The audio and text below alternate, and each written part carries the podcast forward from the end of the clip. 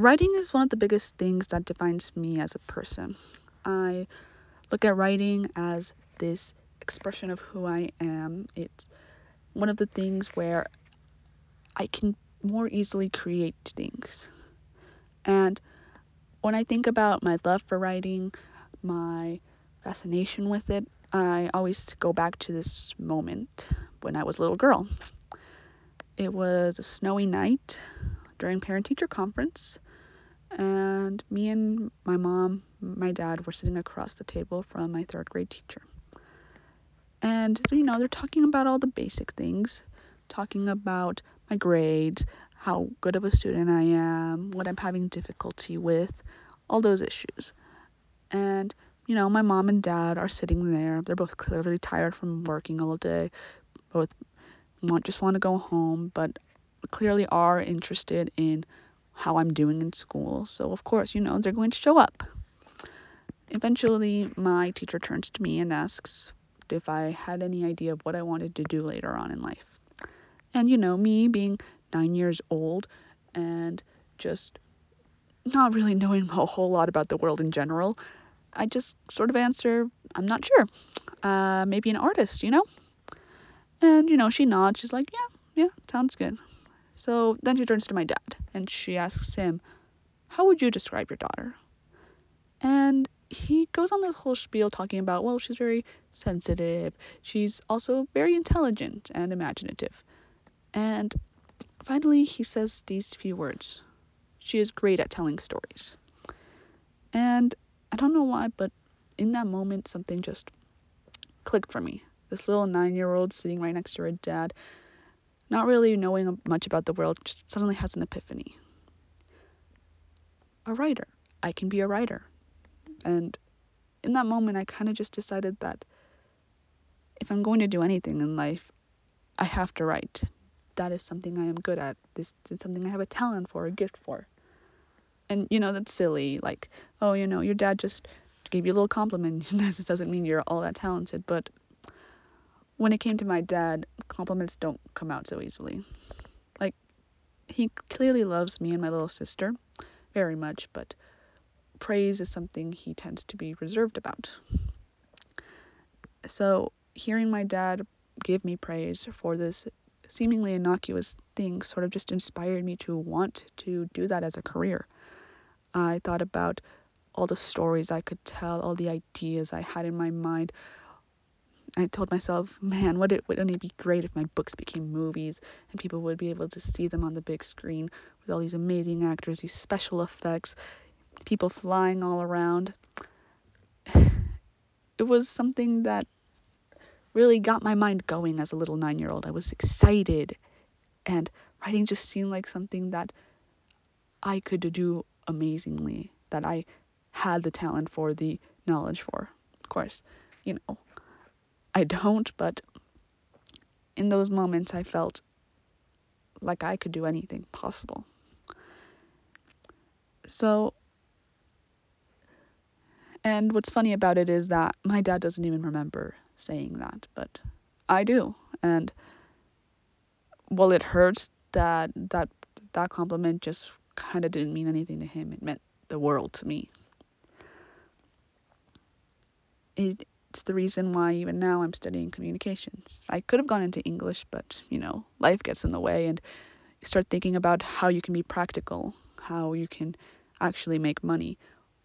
People start telling you, "Oh, well, your passions won't make you money, and even if they do, once your passions are your means of getting money, then they no, are no longer your passions. You lose that spark you once had for it."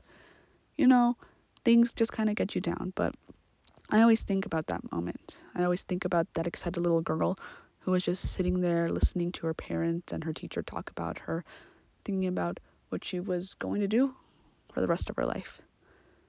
And I don't know why, but thinking about her motivates me. Sometimes when I t- look at my dad and I talk about my major, he seems a little disappointed. Like there's this hint of resentment in his eyes. Of course, because I am the first person in the family to go to college, some doing the seeming things that mm, just possibly will not make you money becomes a bit of a hazard. It becomes something that your family worries about, especially when you know university is just so expensive go and it and at that and you really start to wonder how you're advancing in your career sometimes i taught my dad will always mention that you're so intelligent you're so smart you could be anything you could do anything he always um, he always mentions that he imagined me going into a STEM field, being an engineer, a physicist, be, going into business or grad or law school. And I just never saw those things as viable options for me. Not not saying that I wouldn't be able to do it, but more saying that if I did choose to do those sorts of careers, I could only see myself being miserable. And maybe I wouldn't have been miserable. Maybe I would have found some new passion there, but for some reason, being able to write has always been the one thing I could define myself as actually being pretty good at. When it comes to being talented, being acquiring new skills, I never felt that I could do anything. I always felt like I would always fail at it. And that's a mindset I have to work to get myself out of a lot of it comes from me just needing constant validation from anyone around me, but especially my dad. And even though I am aware of it, it's just something I have been having a lot of trouble growing out of. I I think about just the praise I would get from my teachers later on in high school, the essays I would write. You know, I and I will and sometimes I'll remember that rush I feel once you finally get in the flow of things when the words just start coming out of you when the words start to create something interesting I remember that I would give my peers my essays so they could review them like look for any mistakes and many of them said they just couldn't find any of course you know they're high school students many of them probably don't even care many of them probably are, you know, just there for the grade. But for some reason, that always filled me with a bit of pride. I remember this one girl who would say, who did review it, she said, it's really good. And honestly, it's makes it, and you, you make, your writing is easy to read in a sense that it flows really well and it's fun for me to read. And, you know, I hear that and I think about the little girl who, you know, was sitting next to her dad uh, in that parent teacher conference in that classroom. And I kind of want to tell her, hey, you're getting better each and every day. You're getting a little better.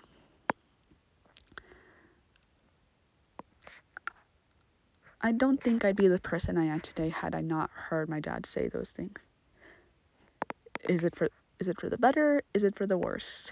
We'll never know because that's just the person I am today, and who knows what kind of person I would have been had I not heard those words. It, they made me feel at least a little more secure in my place in the world. I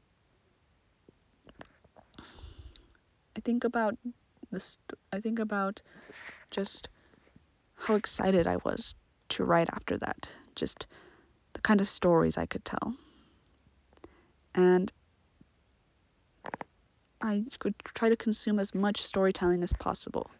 It's one of the reasons that I discovered things like magical realism. Some of my favorite authors, like Isabel Allende, or even the even the little kids' books like Junie B. Jones, they still inspire me to this day.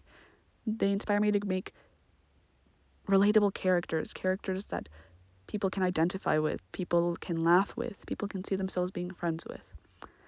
I think when I think about Isabel Allende and her books, I think about Latino culture, how I want to represent my people, how what kind of stories I can give to the world that makes them see some of the beauty in in being Latino, being Latina, being Mexican. Moreover, I think about the stories I would gather from my family. I would tell I would always tell my grandmother tell me stories about who our family was, our history. And she would always tell me, You want to be a writer, don't you? And I'd say, Yeah, I do. Write about our family history. Write about our stories so that they don't be forgotten, so that they won't be forgotten. And that's what I want to do. I want to give, I want to continue the leg, the legacy of my of my family, give their stories permanence.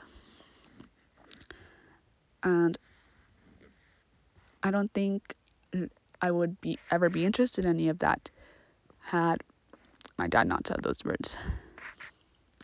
I also believe that a lot of my sensitivity, a lot of my insecurities come from that as well. I feel that if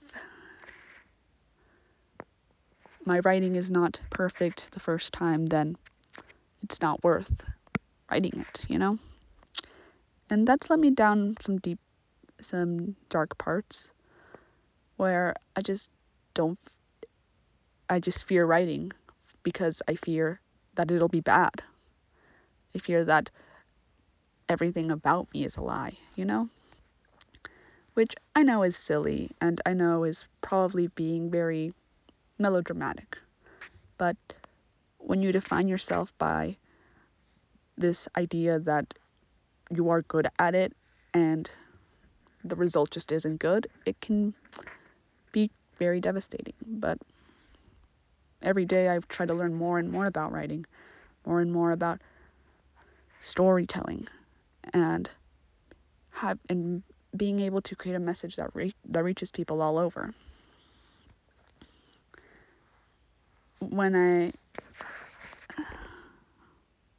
thinking about this story, I think about just how impactful the relationships between parents and their kids are. I think about the fact that praise will often be far more impactful on a child than any sort of reprimand or any sort of punishment.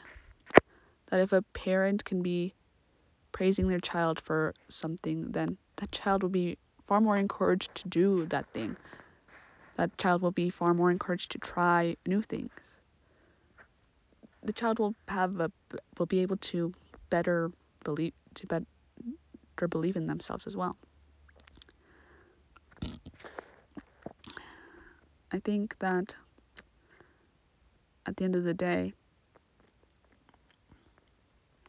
that moment resonated with me because for a moment there I felt like here was something that I can do, that I can create for the world, as hyperbolic as that may sound. But I think about just how excited a little girl can get about writing essays and books and you know finding things to talk about with other people.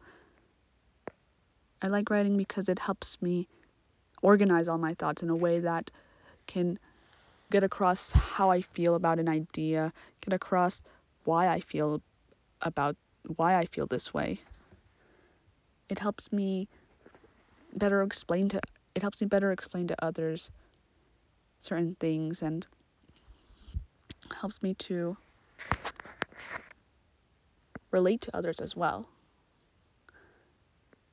I feel because I found such a fondness for writing, I can think more about people's feelings and find a better understanding for them.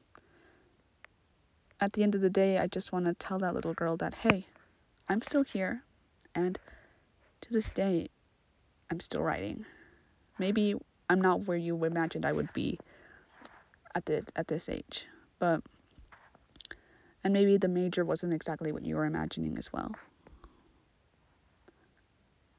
But I'm still writing, and I promise, I promise that you won't have to live a life where you where your writing won't reach anyone.